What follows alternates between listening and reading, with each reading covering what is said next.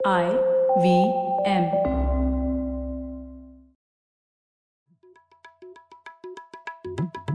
भाई हम हिंदुस्तानियों को बतियाना बड़ा पसंद है। बंगाली में अड्डा उड़िया में खोट्टी कन्नड़ा में हरटे और हिंदी में पुलियाबाजी। इस कला के लिए हमारी हर भाषा में एक शब्द है। हम तीनों तो अक्सर मिलकर पुलियाबाजी करते ही रहते हैं। तो हमने सोचा आपको भी इसमें शामिल कर लिया जाए। तो आइए प्रणय सौरभ और ख्याति के साथ करते हैं पुलियाबाजी। हेलो सौरभ कैसे हैं आप? एकदम बढ़िया प्रणय। तुम बताओ ख्याति बस सब ठीक चल रहा है। तो आज हमारे गेस्ट कौन है प्रणय? हाँ आज हम लोग ऐसे विषय पे बात करनी चाहिए जो मतलब एक सदाबहार विषय है पिछले कुछ जब से पुलियाबाजी हमने शुरू की है। हर, हर दस एपिसोड में एक न एक बार तो बात निकलती है चीन और भारत संबंधों की।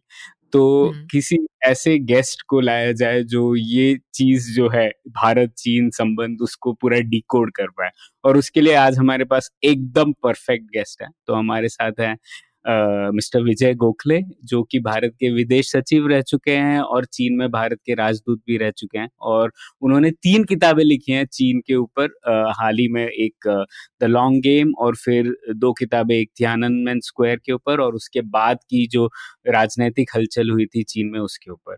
तो बहुत बहुत स्वागत है आपका गोखले जी पुलियाबाजी में। Thank you thank you Pranay. तो गोखले जी, हम हमेशा शुरुआत से शुरू करते हैं। तो किताब पे आने से पहले मेरा एक सवाल आपके लिए था कि मतलब आपके मुताबिक चीन के राजनीतिक भारत को कैसे आंकते हैं? मतलब आपके जो एक्सटेंसिव अनुभव से आपको क्या लगता है? क्या वो स्ट्रक्चरली भारत को एक पावर मानते हैं जो उनको कम्पीट करेगा? या फिर मानते हैं कि ये इतना इम्पोर्टेंट देश नहीं है, इससे हम लोग निपट सकते हैं? तो आपके आकलन में कैसे समझते हैं चीन के राजनीति की भारत को? और इसमें मैं एक सप्लीमेंट्री जोड़ देता हूँ क्योंकि आप इतने समय से देख रहे हैं तो इसमें पहले और आज में जैसे नब्बे के दशक में और आज के पिछले दशक में कुछ बदलाव आया है क्या इस आंकलन में? तो मैं ऐसे शुरू करूँगा प्रणय कि अगर आप ऐतिहासिक दृष्टिकोण से देखें तो चीन भारत को एक बहुत बड़ा सिविलाइजेशन मानता है। ये वो ये मान के चलते हैं कि 2000-3000 साल से ये एक सभ्यता एक संस्कृति आई है और चीन हालाँकि चाइना कहता है कि उनकी संस्कृति उन, उनकी उनका सिविलाइजेशन सबसे लंबा है लेकिन वो ये भी मानते हैं कि जो भारतीय संस्कृति और सिविलाइजेशन है वो शायद उतना ही लंबा है और उसका जो इन्फ्लुएंस है चीन के संस्कृति और सिविलाइजेशन पे वो भी वो मानते हैं तो ऐतिहासिक तौर पे तो वो भारत को सम्मान देते हैं हम्म। अब द्वितीय विश्व युद्ध खत्म होने के बाद उनका ये मानना है कि क्योंकि चीन उन देशों में में था जिन्होंने जापान और जर्मनी को हराया था इसलिए चीन मानता है कि पोस्ट वर्ल्ड वॉर टू के एशियन ऑर्डर में वो प्रथम है और Bharat Japan Australia South Korea जो भी अन्य एशियाई देश है वो बाद में आएँगे। तो एक तरह से 1945 से ही एक इनक्वालिटी आई है रिलेशनशिप में। और जैसे जैसे उनकी अर्थव्यवस्था बढ़ी उन, उनकी मिलिट्री स्ट्रेंथ बढ़ी उनका डिप्लोमेटिक इन्फ्लुएंस बढ़ा उतना उतना वो गैप बढ़ता जा रहा है। अब जो आपने सवाल दूसरा पूछा कि 1990s में उनका क्या रवैया था भारत के प्रति और आज क्या रवैया है, मैं ये बताऊँ कि 1990s में तो स्थिति बहुत ही अलग थी। हमारा जो जीडीपी था और भैया भारत का जो अर्थव्यवस्था था, वो उसका और चीन में चीन के अर्थव्यवस्था में बहुत ज़्यादा फ़र्क नहीं था, बहुत अंतर नहीं था। अब अगर आप दो साल दो हज़ार में देखें तो उनकी जीडीपी हमसे दुगनी थी सिर्फ़। लेकिन 2010 आते आते उनकी जीडीपी हमसे चौगनी हो गई और आज उनकी जीडीपी हमसे छह गुना बढ़ा है। अब इसका तो परिणाम होगा ही जिस तरह से वो हमें देखेंगे। तो एक तरह से ये जो उनकी ये 2000 साल 2000 के बाद जब उनकी अर्थव्यवस्था में बहुत प्रगति आई, तब से वो मानने लगे हैं कि उन्होंने भारत को पीछे छोड़ दिया है। अब आजकल शायद कोविड के बाद इस विचार में कुछ परिवर्तन आ रहा है क्योंकि उनकी इकोनॉमी स्लो डाउन हो रही है। हमारा इकोनॉमी काफ़ी तेज़ी से आगे बढ़ रहा है और हालाँकि अभी तक वो मानने के लिए तैयार नहीं है कि हमारी इकोनॉमी कई वर्षों के लिए या कई दशकों के लिए यही मोमेंटम रख पाएगी। लेकिन उनका ये भी मानना है कि वो जो गैप आया है भारत और चीन के बीच में मिलिटरली इकोनॉमिकली डिप्लोमेटिकली वो उनके नज़र में घटता एक एक डिक्लाइनिंग ट्रेंड है, घटता नज़र आ रहा है। तो आज उनका रवैया शायद उसमें थोड़ा बदलाव आएगा, लेकिन अभी तक ये साबित होना बाकी है। ये तो सिर्फ़ अनुमान लगा रहे हैं हम अभी। हम्म। लेकिन और एक और जो इम्पोर्टेंट माइलस्टोन है उन्नीस सौ बासठ का वॉर जिसके बारे में भारत में काफ़ी चर्चा होती है, लेकिन चीन में ज़्यादा कॉन्वर्सेशन नहीं होता कि क्या हुआ था उस दौरान भारत और चीन के बीच। तो क्या उसका कोई भी इन्फ्लुएंस है आजकल के चीन और भारतीय रिश्तों में कि वो एक ऐसे मुद्दा था जो इतना महत्वपूर्ण नहीं था चीन के लिए और इसीलिए उसके ऊपर ज़्यादा बातें भी नहीं होती? नहीं ये सवाल बहुत ही अहम है और मैंने मुझे अच्छा लगा कि आपने पूछा ये। क्योंकि हम जब बासठ का युद्ध के बारे में बात करते हैं तो सिर्फ़ भारत के दृष्टिकोण से बात करते हैं। हम हार गए हमें एक लेसन पढ़ाया गया चीनों चीनियों ने हम डर गए वगैरह वगैरह। लेकिन मैं आपको बताऊँ कि of course 1962 was a traumatic experience for India उसमें कोई दो बातें नहीं है। लेकिन मैं इसको छोड़ के 2020 पर आता हूँ जो गलवान इंसिडेंट हुआ था। और उसका जो परिणाम है चीन पे बहुत बड़ा परिणाम पड़ेगा। क्यों? क्योंकि अगर 2010, 2012, 2015, 2017 में अगर आप एक एजुकेटेड यूनिवर्सिटी लेवल ग्रेजुएट से पूछे particularly that generation born in the 1980s और आफ्टर कि आपके चीन के प्रति आपका क्या नज़रिया है? The vast majority would think that China has made progress और हम भी वैसे ही बनना चाहते हैं जैसे चीन है। एक पॉजिटिव इमेज था in the Indian who was aged below 45 और 50 years who had no experience of 1962 लेकिन गलवान के बाद अगर आज आपने किसी भी विश्वविद्यालय में जाके एक पोल लिया तो ज़्यादातर लोगों के का पहला रेफरेंस गलवान का आएगा। In a sense, the Chinese have done a disservice to themselves because they have created in the younger generation of Indians a negative perception about China.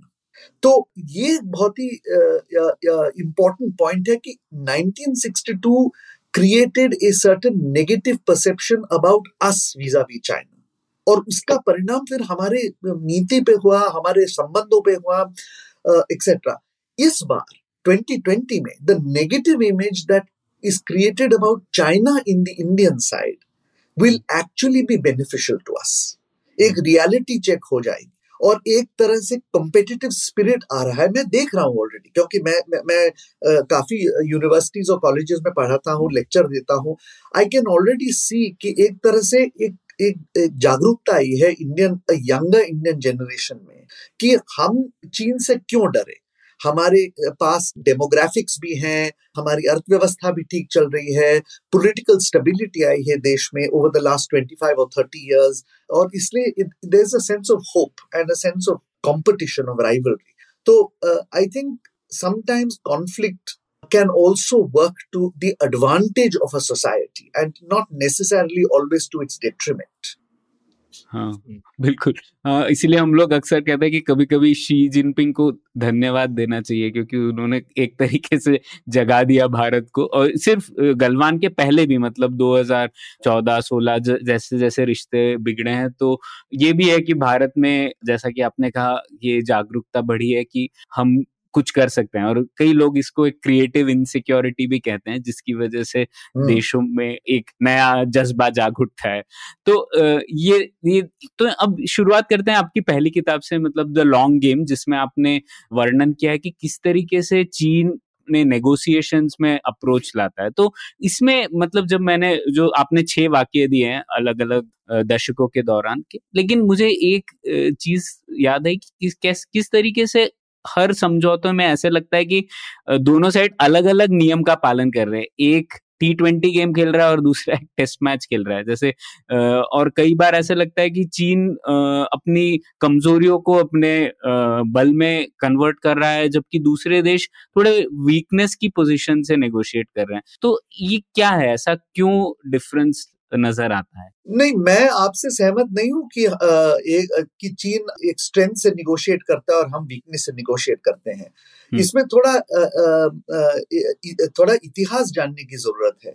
अब जब हमारा हमारी जब स्वतंत्रता आंदोलन शुरू हुआ शुरू हुआ तो इसेंशियली वो एक ऑन द प्रिंसिपल ऑफ़ अहिंसा और या नॉन वायलेंस पे ये इस the foundation of the Indian freedom movement is non violence और उसका दूसरा the second face of that is कि कोई भी मसला कोई भी जो जो प्रॉब्लम है उसका समाधान निगोसिएशन से ही निकलेगा। तो हमारे फ्रीडम स्ट्रगल का एक बहुत बड़ा ये अचीवमेंट है that we negotiated the exit of the imperial power from India हम हथियार उठा के उनको भगा नहीं दिया हमने उनको एक निगोसिएशन के द्वारा हमने हमारी स्वतंत्रता वी बिकेम इंडिपेंडेंट और उनको निकाला। अब हम्म। चीन का कम्युनिस्ट खासकर चीन कम्युनिस्ट पार्टी की का, का जो अनुभव है वो बहुत ही अलग अनुभव है। उन्होंने बहुत जल्दी तय कर लिया था। जैसे ही कम्युनिस्ट पार्टी स्थापित हुआ उन्होंने तय कर लिया था कि शांतिपूर्ण तरीके से we cannot seize power hmm. तो हमें हथियार उठाने पड़ेंगे हमें वार करना पड़ेगा लोग मरेंगे वायलेंस होगा। और इस इसके दौरान हम बदलाव लाएँगे माने पॉलिटिकल चेंज लाएँगे। तो माओ का था ही ना फ़ेमस की शक्ति जो है वो गोली की नाल से हाँ अ, बंदूक की नाली से निकलती है। हाँ जी और माओ का दूसरा भी ये कहना है कि revolution is not a dinner party you you break हाँ। plates and you break a lot of other things while making a revolution it's not a बिल्कुल। social evening uh, Hmm. तो बेसिकली ये माइंडसेट जो है ना we must understand their mindset fundamentally differs from ours जब मैं बाहर uh, uh, uh, जब मैं डिप्लोमेटिक मेरा डिप्लोमेटिक करियर हो रहा था और मैं बाहर सर्व कर रहा था तो जब भी यूरोपियंस और वेस्टर्नर्स कहते थे कि Indian and Chinese civilizations are alike मुझे बहुत uh, uh, नाराज़गी होती थी hmm, we are fundamentally different civilizations uh, Hmm. historic philosophically speaking हमारा the basis of Chinese society is order things must be orderly if it is not orderly and controlled there is a problem but हमारा हमारी जो सभ्यता और संस्कृति है that is based on a theory of के हम सब कुछ कंट्रोल नहीं कर सकते हैं there are most things are beyond the control of human beings and society इसलिए हम अडेप्ट करते हैं, हम एडजस्ट करते हैं, हम कंट्रोल करने की कोशिश नहीं करते हैं। So there is a fundamental difference in the two civilization और उसको डिप्लोमेसी में भी निगोसिएशन में भी even in terms of war that finds a reflection तो इसलिए हमें कुछ समय लगा ये समझने में कि even though we believe that negotiation is the best form of uh, or the best way to solve an issue that is not the view of the chinese side.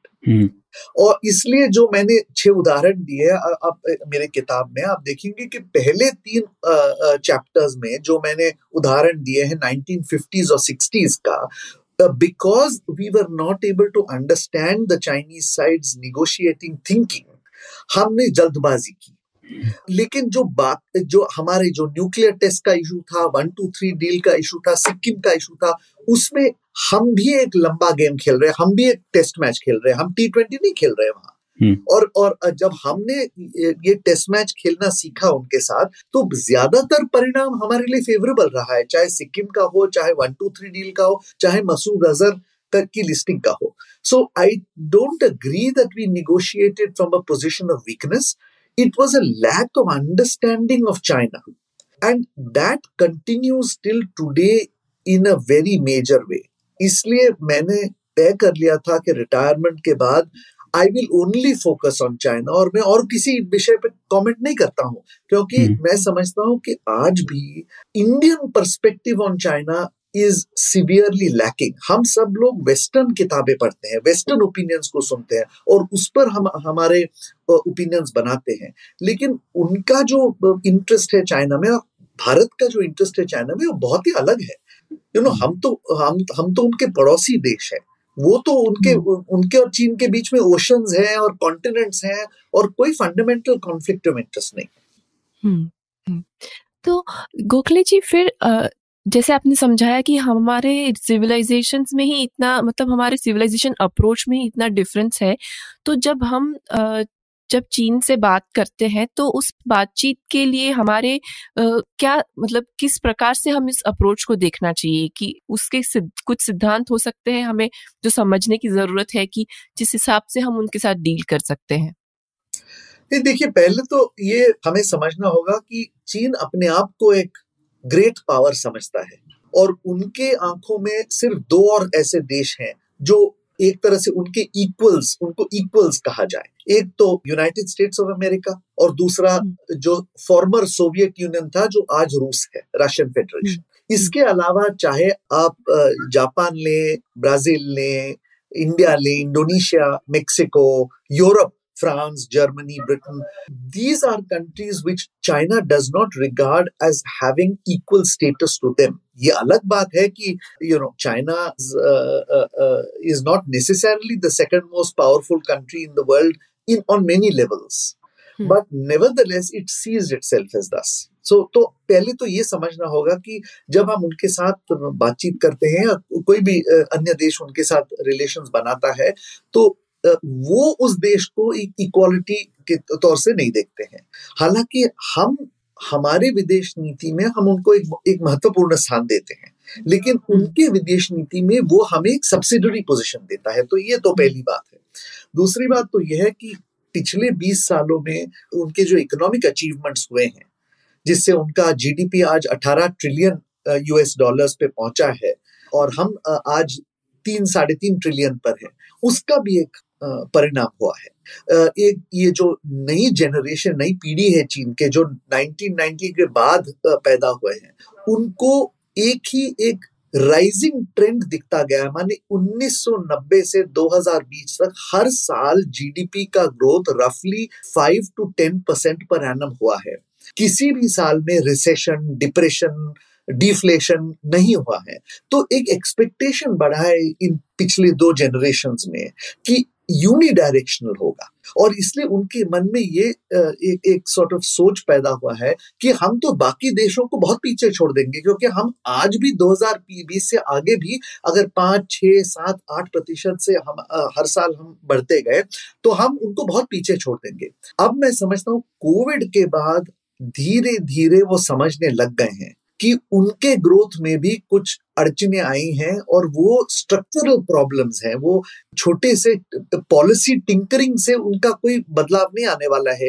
एक जनरल इकोनॉमिक स्लो डाउन हो रहा है और उनके जो competitors हैं, चाहे वो इंडिया हो, चाहे वो इंडोनेशिया हो, चाहे वो ब्राज़ील हो, चाहे वो कोई अन्य देश हो, उनकी जो कंडीशंस हैं they are suitable for rapid growth तो एक थोड़ा एडजस्टमेंट आने में समय लगेगा because it is difficult for the Chinese to accept all of a sudden when their own government has been telling them that we are better than everybody else to now see that the ground reality is different तो there will be some confusion but मैं मैं मानता हूँ कि भारत के प्रति उनका impression already बदल चुका है और ये एक एक एक रियलिस्टिक असेसमेंट हो रहा है, एक रियलिस्टिक अप्रिसिएशन हो रहा है कि शायद भारत हमें may not ever be able to catch up with China this is view लेकिन उसका प्रोग्रेस अभी रोकना मुश्किल है, वो और बड़ा होता जाएगा, उसका इन्फ्लुएंस बढ़ता जाएगा और इसके परिणाम चीन के विदेश नीति पे, इसके नेशनल सिक्योरिटी पे आएगा और ये रीअसेसमेंट आजकल चीन में मेरे ख्याल में चल रहा है। इसको आप, कुछ उदाहरण के तौर पे आपका जो वन टू थ्री डील में एक्सपीरियंस था, उससे थोड़ा सा खुल के और एग्ज़ाम्पल में बताएँगे गोखले जी तो जो और अच्छा रहेगा। नहीं तो अब देखिए, जो वन टू थ्री डील था उसमें बहुत सालों तक चीन ये समझ के बैठा था कि भारत और अमेरिका के बीच में समझौता हो ही नहीं सकता है। क्योंकि न्यूक्लियर नॉन प्रोलिफरेशन के मुद्दे पे अमेरिका तो अव्वल पोजीशन पे था। वो चाहते ही नहीं थी कि कोई और देश को मैंने लेजिटिमेटली न्यूक्लियर वेपन्स बना सके। तो चीन ये सोच के बैठा था कि चाहे भारत और और अमेरिका के संबंध और अच्छे कोल्ड वॉर के बाद वो तो होना ही था, लेकिन कभी एक सामरिक भागीदारी नहीं हो पाएगी, क्योंकि ये एक बहुत बड़ा मुद्दा था, और भी मुद्दे थे। लेकिन ये तो एक बहुत ही बड़ा मुद्दा था। जब न्यूक्लियर टेस्ट हुए 1998 में क्योंकि ये उनकी सोच थी कि अमेरिका तो भारत को ज़रूर पनिश करेगा। They never expected that the United States would adjust to the new reality इसलिए न्यूक्लियर टेस्ट के समय भी उन्होंने जो स्टेप्स उठाए डिप्लोमेटिकली वो उनके लिए बाद में समस्या बन गया और उनको फिर वापस इंडिया चाइना रिलेशंस को ट्रैक पे लाने में बहुत मुश्किल हुई। लेकिन तब भी अगर आप 2000, 2003, 2004, 2005 में देखें तब भी उन्होंने कभी नहीं सोचा था कि अमेरिका भारत के साथ न्यूक्लियर इशू पे समझौता करेगा। और जब वो समझौता हुआ 19 2008 में वन टू थ्री डील के साथ, तब पहली बार चीन को लगा कि अब ये हमारे लिए एक समस्या बनने वाला है। लेकिन तब भी 2008 में, क्योंकि हमारे संबंध उनके साथ ठीक थे, क्योंकि तब भी उनके, उनका एक हमारी माने तब भी वो मानते थे कि we are a significant country the relationship did not as they say go southwards लेकिन 2010 के बाद, जब ग्लोबल फाइनेंशियल क्राइसिस हुआ तो जब चीन world became the world engine of economic growth जब वेस्ट में, अमेरिका यूरोप में उनकी अर्थव्यवस्थाओं में समस्याएँ आई और and China help them out वहाँ से एक बदलाव आया उनके सोच में कि अब तो we are unstoppable our rise is unstoppable and we don't need to bother about countries in our neighborhood because they they stop us us anymore. और उनको वो एस कर्व नहीं समझ में आता है उनको लगा कि वो सिर्फ़ बीच वाला ऊपर ही चलता रहेगा ऊपर हाँ, मुड़ता भी तो और, है और, और, और ये भी एक सच्चाई थी कि तीस पैंतीस साल में इट वॉज़ यूनिडायरेक्शनल ट्रेंड ये इतिहास में एटलीस्ट वर्ल्ड बैंक कहता है इतिहास में ऐसे कभी नहीं हुआ है कि तीस पैंतीस साल में एक किसी कोई भी देश इतनी बड़ी आबादी को लेके will move from a developing country status to virtually a fully developed country status तो एक तरह से एक चमत्कार ही था the problem was that the communist party began to claim its legitimacy based on this चमत्कार। उन्होंने कहा hmm. हमने चमत्कार किया। अगर आप डेमोक्रेसी अडॉप्ट करते तो ये चमत्कार नहीं होता। अगर आप भारत की तरह होते तो ये चमत्कार नहीं होता। अगर आप अमेरिका की तरह होते चमत्कार नहीं होता। तो they tied the legitimacy to this economic miracle. और एक तरह से उन्होंने किया ये। There is no doubt the communist party actually created the conditions for the miracle. But they allowed the population to believe that the miracle would not end. There was no exit mm. plan. Or mm. uh, and therefore they are facing headwinds now because that miracle is coming to an end and they are unable to now tell the people that we need to get used to lower growth Uh, लेकिन एक चीज़ ये भी कहना चाहता हूँ कि आजकल uh, मैं देख रहा हूँ कि भारत में और विश्व में बहुत लोग समझते हैं कि क्योंकि उनका ग्रोथ स्लो हो गया है uh, एक तरह से एक इकोनॉमिक कोलैप्स होने वाला है और एक रियलिटी चेक होना चाहिए हम लोगों को ये एक 18 ट्रिलियन डॉलर इकोनॉमी है और हम्म। अगर उनका ग्रोथ रेट हर साल दो प्रतिशत का हो और हमारा दस प्रतिशत का हो तब भी क्वांटिटेटिव टर्म्स में उनका ग्रोथ हमसे ज़्यादा होगा ये हमें समझने की ज़रूरत है हम लोग हम्म। मैंने देखा कि इंडिया में एक एक तरह से एक इम्प्रेशन बना है कि अब तो हम बहुत आसानी से उनको कैचअप कर लेंगे मेरा हम्म। अनुमान है कि 40 साल लगेंगे अगर अगर हम लोग आठ परसेंट ग्रोथ पे आए तो। और हमको ये मान के चलना पड़ेगा कि leading sunrise industries in science and technology they are ahead of even the United States in many technologies हम सिर्फ़ सेमीकंडक्टर्स की बात कर रहे हैं। हाँ वहाँ मानते हैं कि यूनाइटेड स्टेट्स आगे है। लेकिन artificial intelligence quantum computing electric vehicles battery solutions advance materials में वो they are at least equal to the United States and I suspect ahead of them. That is true of outer space as well. And all the technology that is going outer space. So let us not have, let us not swing like a pendulum by assuming that because China's economic growth is falling, they are about to falter. They are still a very formidable power in our neighborhood. बिल्कुल base भी तो इतना बड़ा है जैसे US इतने सालों से दो से तीन प्रतिशत ही ग्रो करता है पर इतना बड़ा बेस है तो अभी भी चाइना से बड़ा ही है चाइना exactly. आगे थोड़ी निकल गया हाँ, तो, और हमें बहुत सब, बहुत आगे जाना पड़ेगा अभी तो बहुत सफ़र बहुत लंबा है हमारे लिए हम्म। वो जैसा हम शायद उसमें जो डेंग जॉपिंग ने जब बोला था ना मुंडी नीचे करके काम करो चुपचाप से हम हम्म। हम वो वाले स्टेज में सही बात और इसी और, और और मैं मानता हूँ कि इसी के वजह से they were able to as I said मेरा जो तीसरा किताब है after Tiananmen the rise of China यही कहानी बताता है कि क्योंकि उन्होंने उनका प्रायोरिटी था डेवलपमेंट उन्होंने बाकी सब समस्याओं को एक बक्से में करके बंद कर दिया था। और इसकी वजह से किसी और अन्य देश को एक थ्रेट नहीं लगा कि China if it becomes too big will threaten me यही हमें एक एक रवैया अडॉप्ट करना पड़ेगा। हम्म। हम्म। तो आपकी दो किताबें हैं, एक आपने तियाननमेन स्क्वायर पे लिखी है, दूसरी after Tiananmen the rise of China तो आपने उन दोनों को ये तियाननमेन स्क्वायर के आसपास क्यों मतलब आप एक तरीके से तियाननमेन स्क्वायर को एक पिविटल मोमेंट की तरह देख रहे हैं तो इतना महत्वपूर्ण क्यों है ये प्रोटेस्ट या ये इंसिडेंट और उसके बाद जो चीज़ें हुई वो चाइना के लिए इतनी महत्वपूर्ण क्यों थी?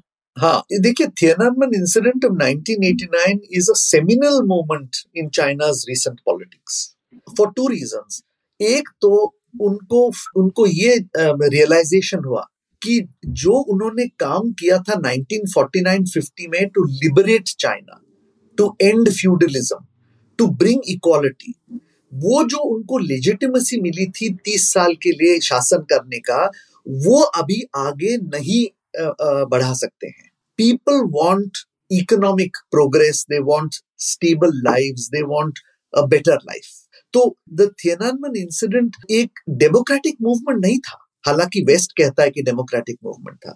अलग अलग विषयों पे लोग स्ट्रीट्स पे आ गए डेमोन्स्ट्रेट करने के लिए। बेरोजगारी थी महँगाई बढ़ रहा था इन्फ्लेशन था housing problems there quality of life issues there तो अलग अलग अन्य अन्य विषयों पे वो आके डेमोन्स्ट्रेशन उन्होंने शुरू किया। The result was the Chinese state finally realise कि अब इकोनॉमिक प्रोग्रेस करना ही पड़ेगा अगर कम्युनिस्ट पार्टी को पावर में रहना हो तो। क्योंकि to claim that we liberated you therefore we should be in power very similar to what the Congress party did in India they ruled for forty years on the ground that they had liberated the country वो समय खत्म हो गया 1990 इन ironically दोनों के लिए हमारे लिए भी The reforms mm. of 1991 were because the government of India realized you cannot go on claiming liberation in 1947 as a legitimacy to continue ruling in 1990.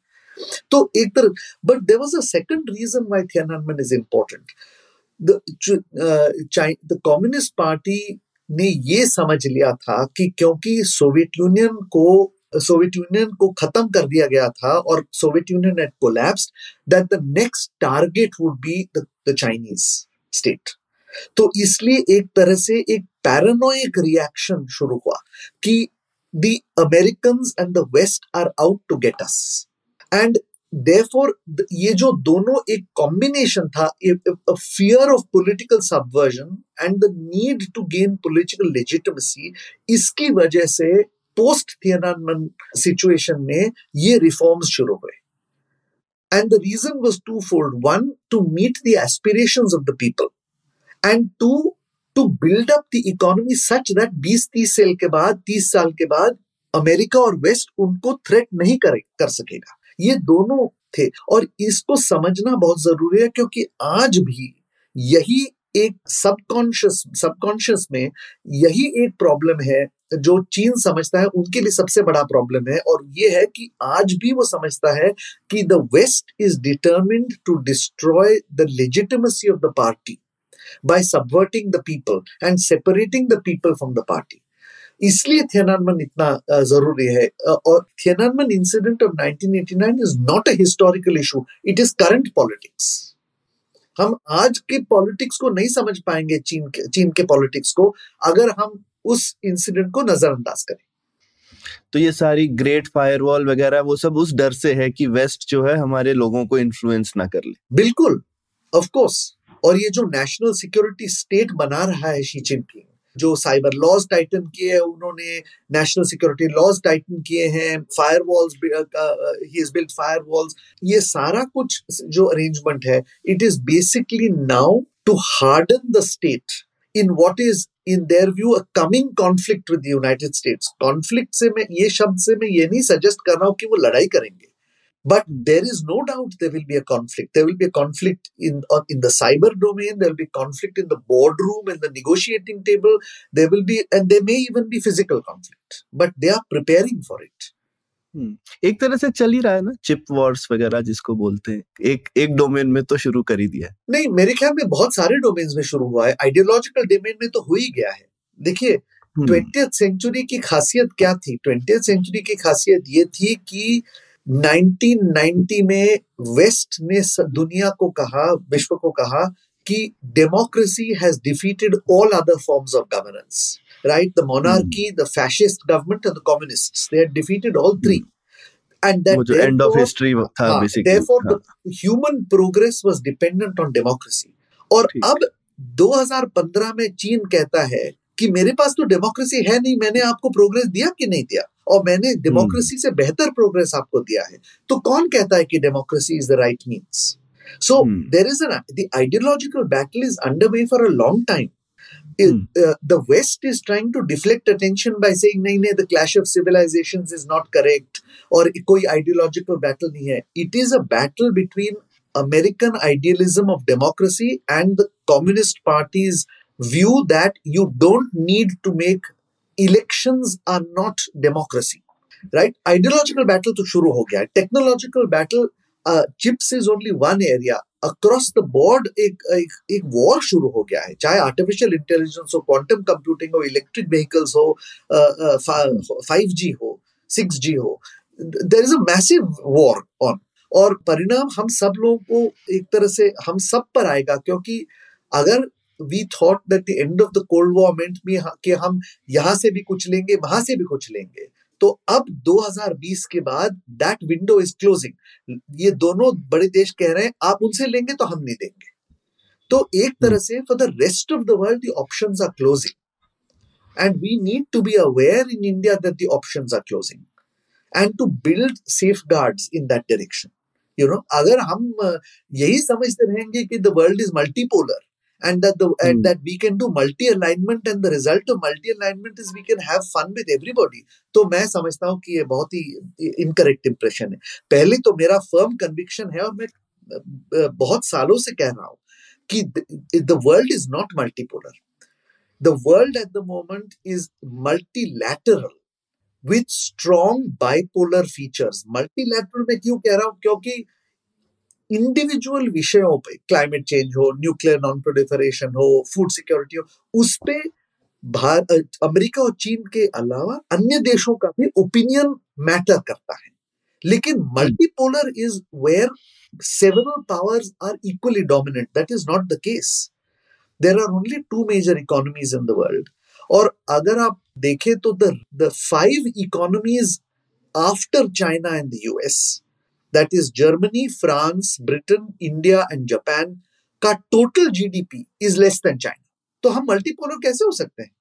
Unless we all five stand together which quite clearly recent incident have showed we are not going to stand together so let us be honest in admitting की we are very far from a multipolar world शायद मैंने hmm. आज देखा है कि foreigner या foreign affairs या foreign policy में एक आर्टिकल आया है that the world is not multipolar but आप प्लीज़ मेरी मेरा, मेरे राइटिंग्स देखिए, मैं तो ट्वेंटी ट्वेंटी से कह रहा हूँ कि मल्टीपोलर नहीं है। उसके पहले तो मैं कह ही नहीं पा रहा था because I was member of the government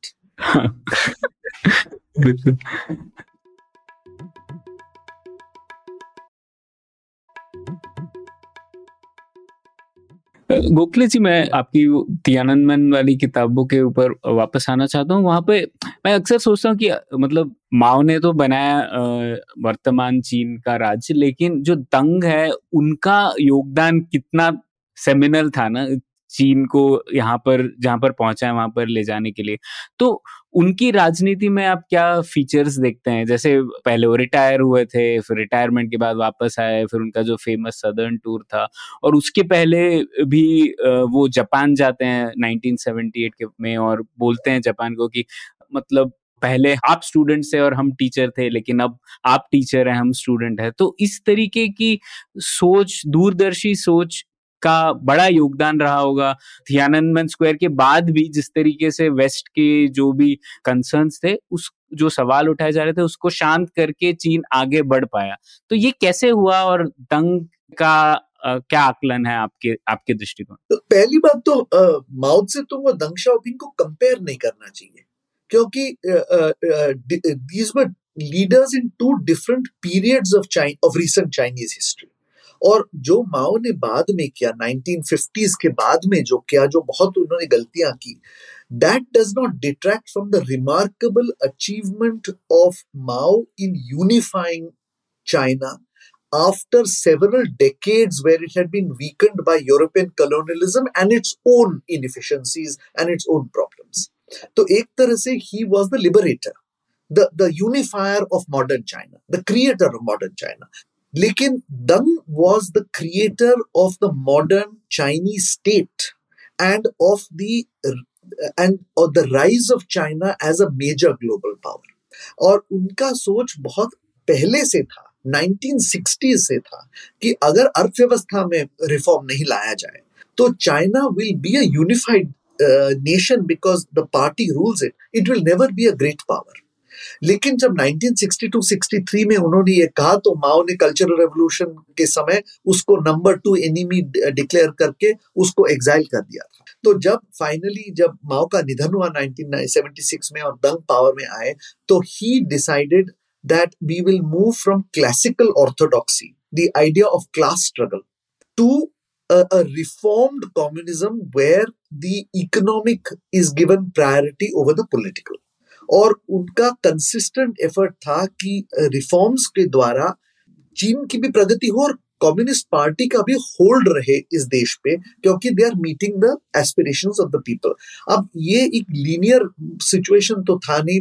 1980 और 1997 के बीच में काफ़ी समस्याएँ भी आई, काफ़ी चैलेंजेस भी आए लेकिन उनका एक दृढ़ विश्वास था कि unless we open the economy we cannot be a great power we cannot do import substitution autarky is not the answer to progress. We need to open out to the rest of the world.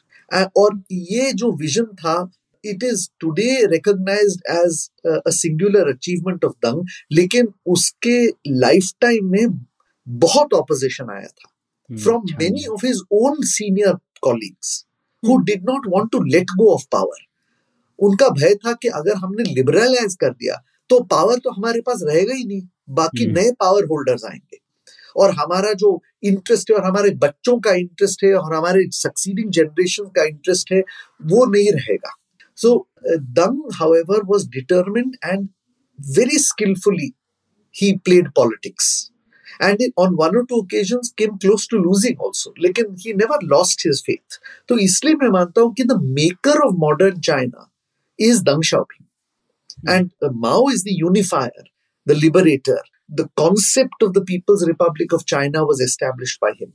But it is Deng who is the maker of modern China. But on the other hand, I do want to end by saying that they lived in two different periods and therefore they are not strictly comparable either. Uh, पर मुझे ना आपसे ये एक सवाल पूछना था कि जैसे चाइनीज स्टेट फंडामेंटली बहुत अलग है ना, जो जिस तरह से हम स्टेट को समझते हैं कि वहाँ पे एक पार्टी ही स्टेट है एक तरीके से तो वहाँ पे जो पॉलिटिकल पावर कैसे नेगोशिएट होता है? क्योंकि जब आपकी किताब पढ़ते तो इसमें लगता है कि उसमें भी काफ़ी सारी पॉलिटिकल आउट मैन्यूवरिंग हो रही है कि एक पॉलिटिशियन किसी को कैसे करके हरा रहा है, भगा मतलब अलग अलग तरीके से वो पॉलिटिकली हरा रहा है बट ये मुझे इतना अच्छे से समझ नहीं आया कि उनको वो लेजिटिमेसी कहाँ से मिलती है कि अच्छा अब ये ये जो पर्टिकुलर लीडर है, अब ये हमारा नया लीडर बन के उभरा है, इस चीज़ का जो निर्णय है वो कैसे हो रहा है, वो मैं इतना समझ नहीं पाई हूँ। हाँ ये एक्चुअली बहुत ही अहम सवाल है, क्योंकि हम you see the West has created the impression that a communist party is monolithic एक ही लीडर है, एक ही आइडियोलॉजी है, एक ही बिलीफ है, और जो लीडर कहता है, बाकी सब उसी ट्यून पे आगे बढ़ते हैं मार्च करते हैं। ये तो एक गलत वहमी है। अब हमें पता है कि सोवियत यूनियन के समय भी पार्टी के अंदर फैक्शंस थे पार्टी के अंदर अंदर अलग अलग विचारधाराएँ थी, और अब हम ये भी जानते हैं कि माओ जो इतना बड़ा लीडर था, शायद उसके बाद कोई लीडर इतना डोमिनेंट नहीं हुआ है। आज का लीडर भी उतना डोमिनेंट नहीं है जितना माओ था। लेकिन माओ जब 1949 में पीपल्स रिपब्लिक ऑफ़ चाइना की स्थापना हुई, उस समय से लेके उनके निधन के समय तक 1976 तक बहुत सारी चुनौतियाँ आई, माओ को भी, और दूसरे लीडर्स के साथ। ये अलग बात है कि उन्होंने सबको खत्म कर दिया वो अलग बात है। But there were lot of challenges to his authority and on a number of occasion he had to compromise और उन्नीस के बाद when his the great leap forward failed तीन चार सालों के लिए उनका पावर बेस बहुत ही रिड्यूस्ड हो गया था। अन्य लीडरों का पावर बेस बढ़ गया था।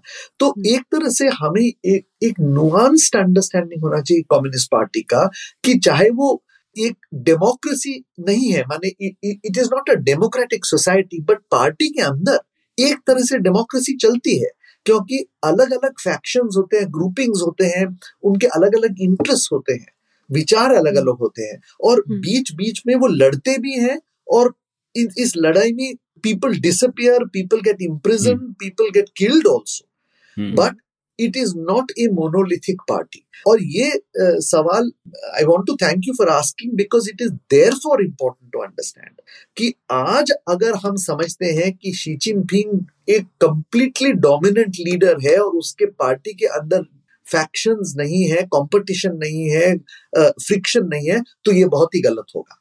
और इसलिए हम भारत में रिसर्चर्स एनालिस्ट पॉलिसी मेकर्स को इस पर ध्यान देना पड़ेगा कि पार्टी के अंदर आज क्या हो रहा है और उसका विदेश नीति पे और भारत चीन संबंधों पे क्या परिणाम होगा। क्योंकि अगर हम समझेंगे कि कुछ नहीं हो रहा है वो कंप्लीटली डोमिनेंट है और अगर कल कुछ हुआ तो हम इसके लिए तैयार नहीं होंगे। Right right? जैसे दूसरे देश हमारी पॉलिटिक्स को देख के स्टडी करते हैं। I'm sure there are people who are wondering what will happen in 2024, what will happen in 2029. This is normal in a democracy, but it is normal in a one party state also. ये हमें विचारधारा बदलनी पड़ेगी हम लोग की। इसमें एक मैं आगे और एक चीज़ पूछना चाहूँगा। कई बार हिंदुस्तान में लोगों को वो भी बहुत लगता है कि एक तुम कम्युनिस्ट पार्टी है तो बड़ा मेरिटोक्रेटिक सिस्टम है लेकिन चाइना में तो सब भाई भतीजावाद और बच्चों को आगे पढ़ाने का बड़ा कल्चर है। तो ये ये भी एक फ़र्क कैसे है? वहाँ पर एक तरह से वो कम्युनिस्ट मेरिटोक्रेसी लेकिन ज़्यादातर लीडर्स आप देखें तो सब किसी ना किसी लीडर के बच्चे ही हैं। इवन वहाँ के जो एलिट बिजनेसमैन है वो भी पार्टी मेंबर्स के अक्सर रिश्तेदार और बच्चे होते हैं। तो ये कैसे रहता है चाइना? देखिए इफ़ ट्रूथ बी टोल्ड आप मुझे एक सिस्टम बताइए जहाँ पॉलिटिशियंस के बच्चे पॉलिटिशियंस नहीं है। क्या George Bush junior George Bush senior का बेटा नहीं था? क्या।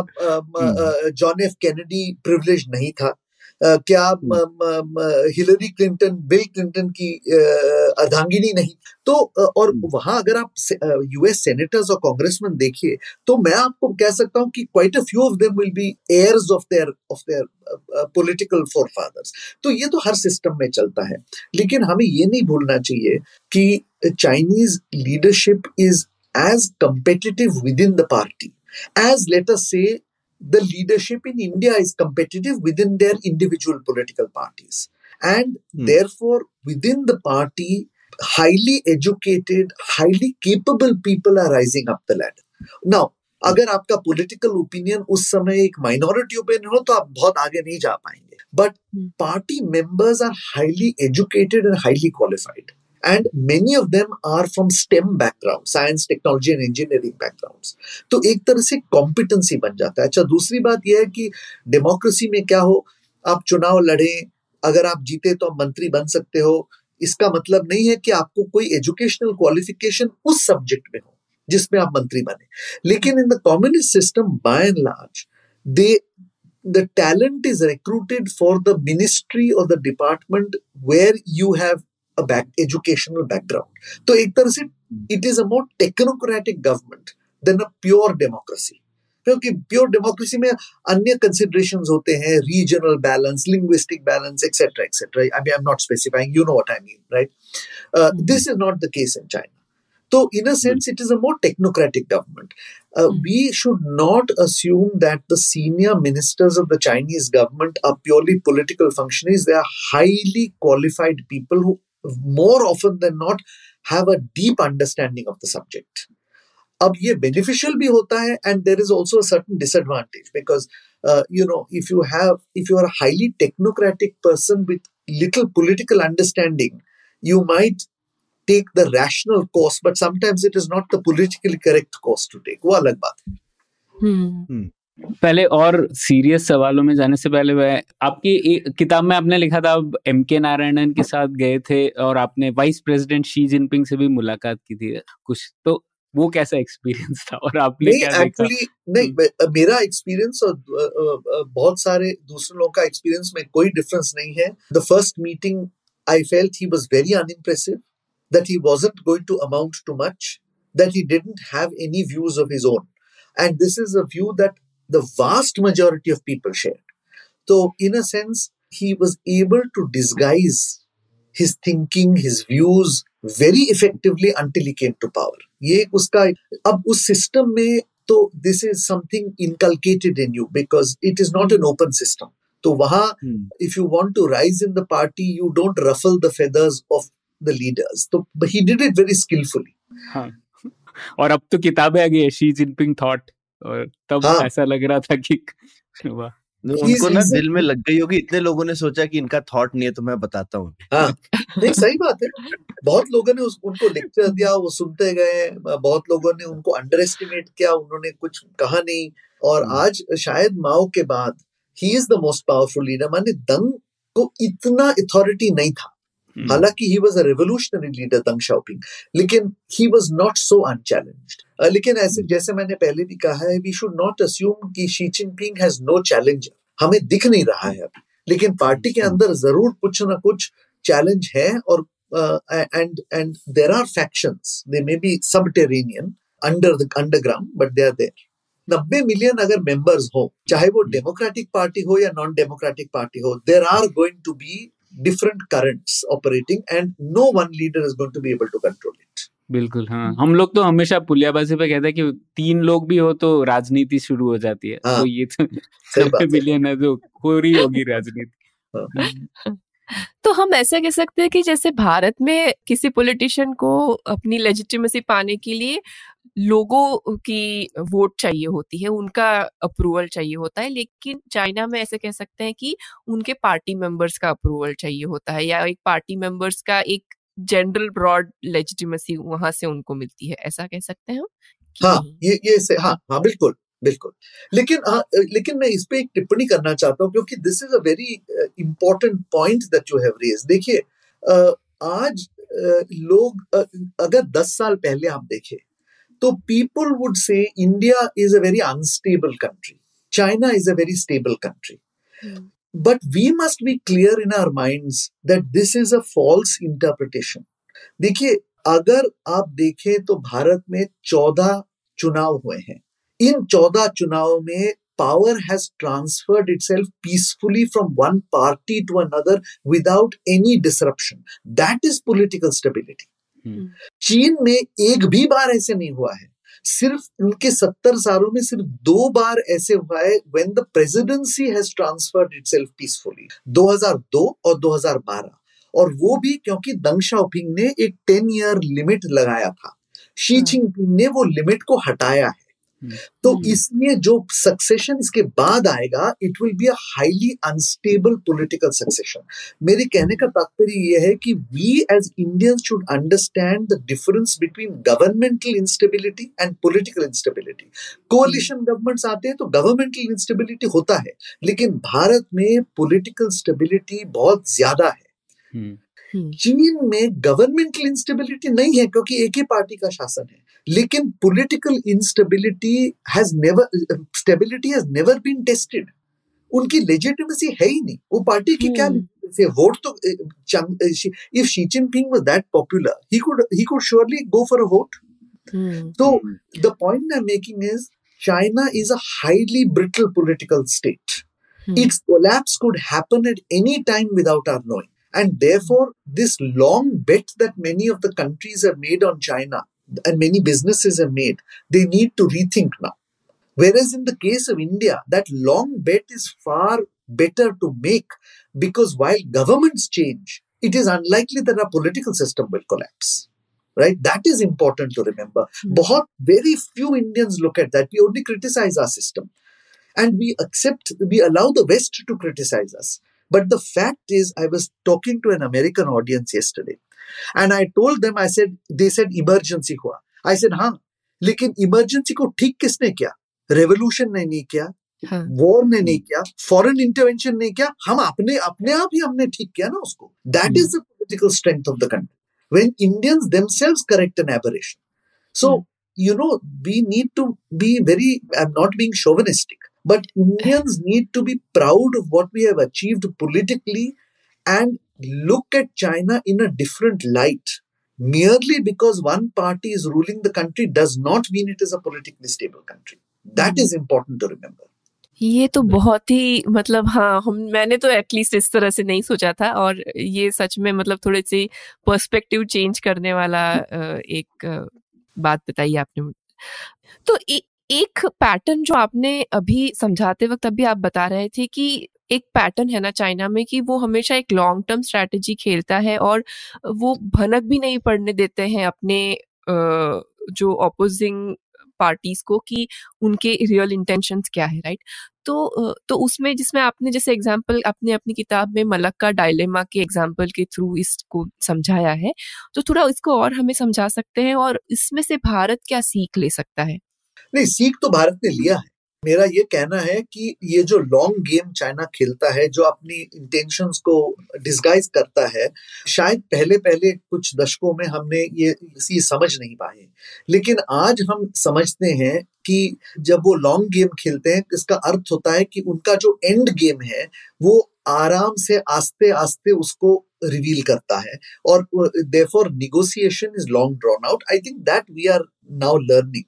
मेरे ख्याल में जो 2012 के बाद उनका जो रवैया रहा है जहाँ उन्होंने दंग के स्ट्रेटेजी को छोड़ के the strategy of hiding your your capability and biding your time को छोड़ के एक असर्टिवनेस एक हम्म। एग्रेसिवनेस दिखाया है वो भी एक तरह से बाकी दुनिया को बाकी विश्व को सॉर्ट एक एक लेसन है कि China is now making mistakes as a result of this so there are many lesson that we have taken away from it and I think that today we are better prepare to negotiate with China than it was earlier मेरे लिखने का, ये किताब लिखने का मकसद ये था कि क्योंकि मैं, मैंने 40 साल चीन पे ही काम किया है तो मैंने क्या सीख ली थी उस समय उनके निगोशिएटिंग प्रोसीजर टैक्टिक्स स्ट्रैटेजी पे उसका मैंने वर्णन किया because I feel that this will be helpful in building up corpus of information in India over time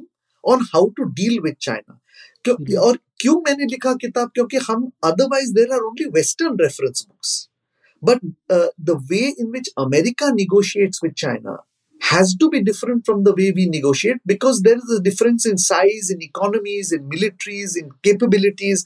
We cannot adopt their strategy.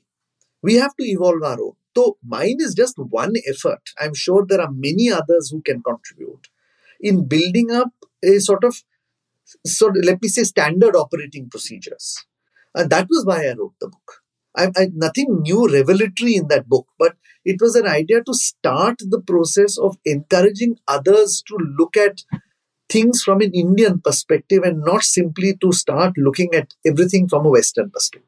बिल्कुल हाँ जैसे और मतलब 2000 डोकलाम के पहले तो वैसे भी चीन का आंतरिक सिस्टम तो भारत के लिए अक्सर मतलब कॉमन इंसान के लिए एक ब्लैक बॉक्स की तरह ही नज़र हाँ। आता था। तो उसको खोलना और उसमें क्या पुर्जे हैं वो जानना बहुत ज़रूरी है भारत के दृष्टिकोण से। तो ये किताब वो चीज़ करती है तो इसके लिए बहुत बहुत शुक्रिया लेकिन आगे बढ़ते हैं और अब हम लोग ये जानना चाहते थे कि आज के टाइम पे जो गलवान में हुआ है वगैरह उसके बाद चीन से निपटने के लिए भारत के क्या सिद्धांत होने चाहिए? जैसे मैं एक एरिया के बारे में बात कर, कर सकता हूँ कि मुझे लगता है कि टेक्नोलॉजी एरिया में वगैरह तो हमें रिलेशनशिप जारी रखनी पड़ सकती है क्योंकि कई जैसी चीज़ें हैं अगर हम लोगों को इलेक्ट्रॉनिक्स मैन्युफैक्चरिंग भारत में बनाना है तो ज़्यादातर चिप्स या ज़्यादातर जो चीज़ें हैं, वो चीन से ही आएँगी। शायद चीन कंपनी ना बना रही हो, लेकिन मैन्युफैक्चर चीन में ही होंगे। या फिर ऐसे कई चीज़ें हैं जहाँ पर इकोनॉमिक तौर पे या टेक्नोलॉजिकल तौर पे रिश्ता रखना शायद ज़रूरी है। पर ये भी है कि गलवान में और जैसा वो भारत के साथ रवैया रख रहे हैं, वो भी सस्टेनेबल नहीं है। तो ये आपके हिसाब से ये द्वंद को कैसे मैनेज किया जाए? देखिए, पहली बात तो यह है कि भारत को सभी के साथ रिश्ते रखने चाहिए। और खासकर इन दे, उन देशों के साथ जो हमारे पड़ोस देश है और जिसके साथ हमारी बहुत सारी समस्याएँ हैं ऐतिहासिक भी और वर्तमान में भी। हमें अब ये मुझे फ्रैंकली चिंता है कि 48 महीने हो गए हैं लेकिन राजनीतिक तौर पे बातचीत अभी तक शुरू नहीं हुआ है। और दो न्यूक्लियर आर्म्ड नेबर्स के बीच में बातचीत ना होना मैं समझता हूँ is not a very healthy situation तो पहली बात तो चाहे वो एडवर्सरी हो या फ्रेंड हम्म। वो अलग बात है। सभी के साथ चैनल्स ऑफ़ कम्युनिकेशन होनी ही चाहिए। दूसरी बात यह है कि जो 2019 के पहले संबंध का एक स्ट्रक्चर था वो टूट चुका है।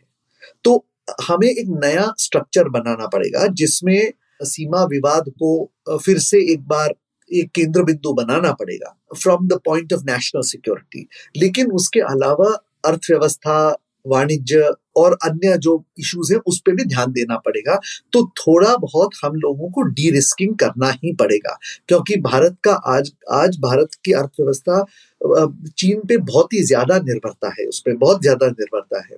अब ये मैं नहीं मानता I do not believe that you can immediately cut off from China economically क्योंकि एक तो यह है कि they are manufacturing 25 to 30 percent of all goods in the world तो hmm. आपका सप्लाई आपका मैन्युफैक्चरिंग उनके सप्लाई चेन पे डिपेंडेंट है ही।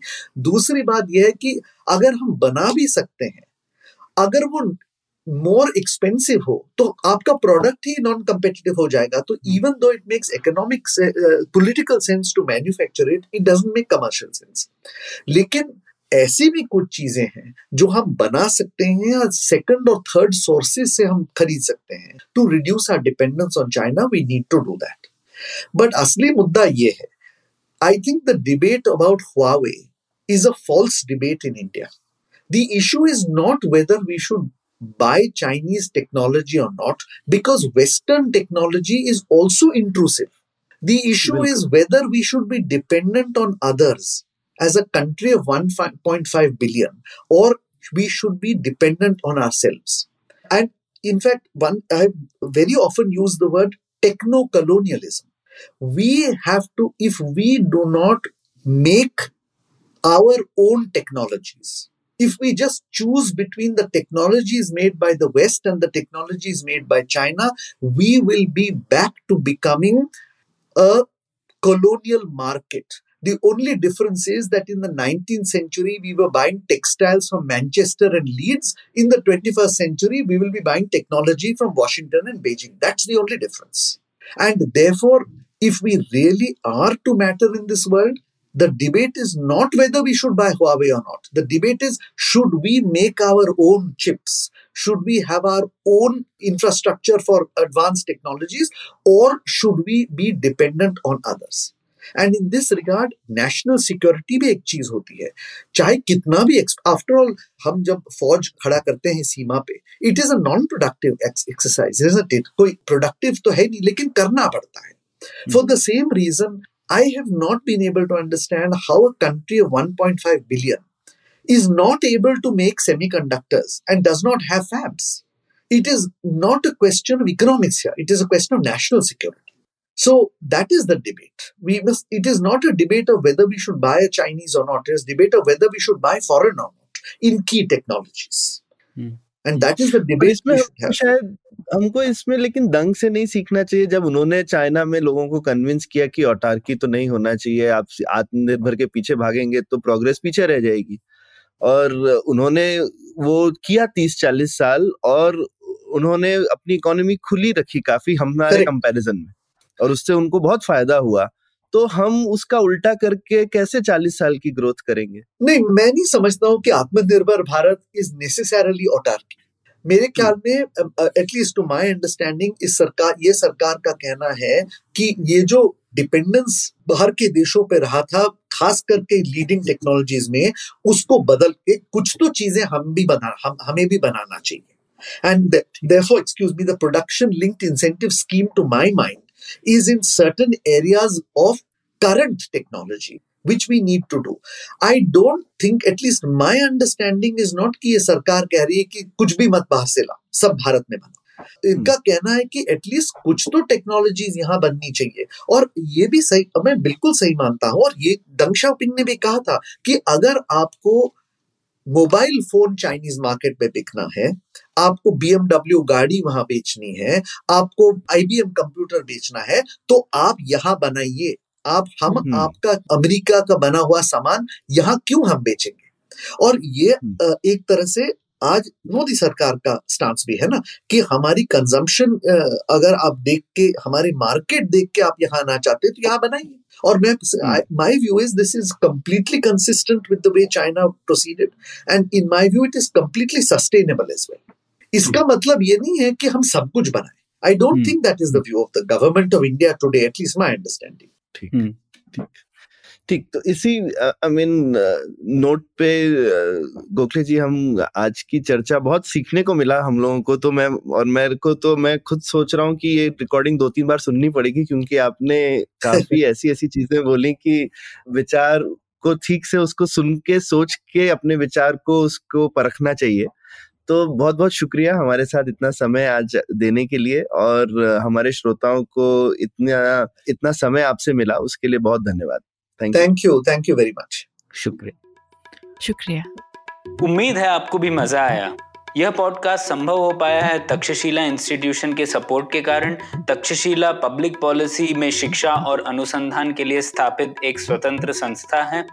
आप दुनिया के किसी भी कोने में हो, आपकी उम्र कुछ भी हो, अगर आप पब्लिक पॉलिसी विदेश नीति या टेक्नोलॉजी गवर्नेंस में रुचि रखते हैं तो तक्षशिला की website Takshashila dot org dot in पर उनके कोर्सेज को ज़रूर चेक कीजिए। और अगर आप पुलियाबाजी में शामिल होना चाहते हैं तो हमसे कनेक्ट कीजिए Puliyabaazi at gmail dot com पर या फिर एट पुलियाबाजी ट्विटर पर। शुक्रिया।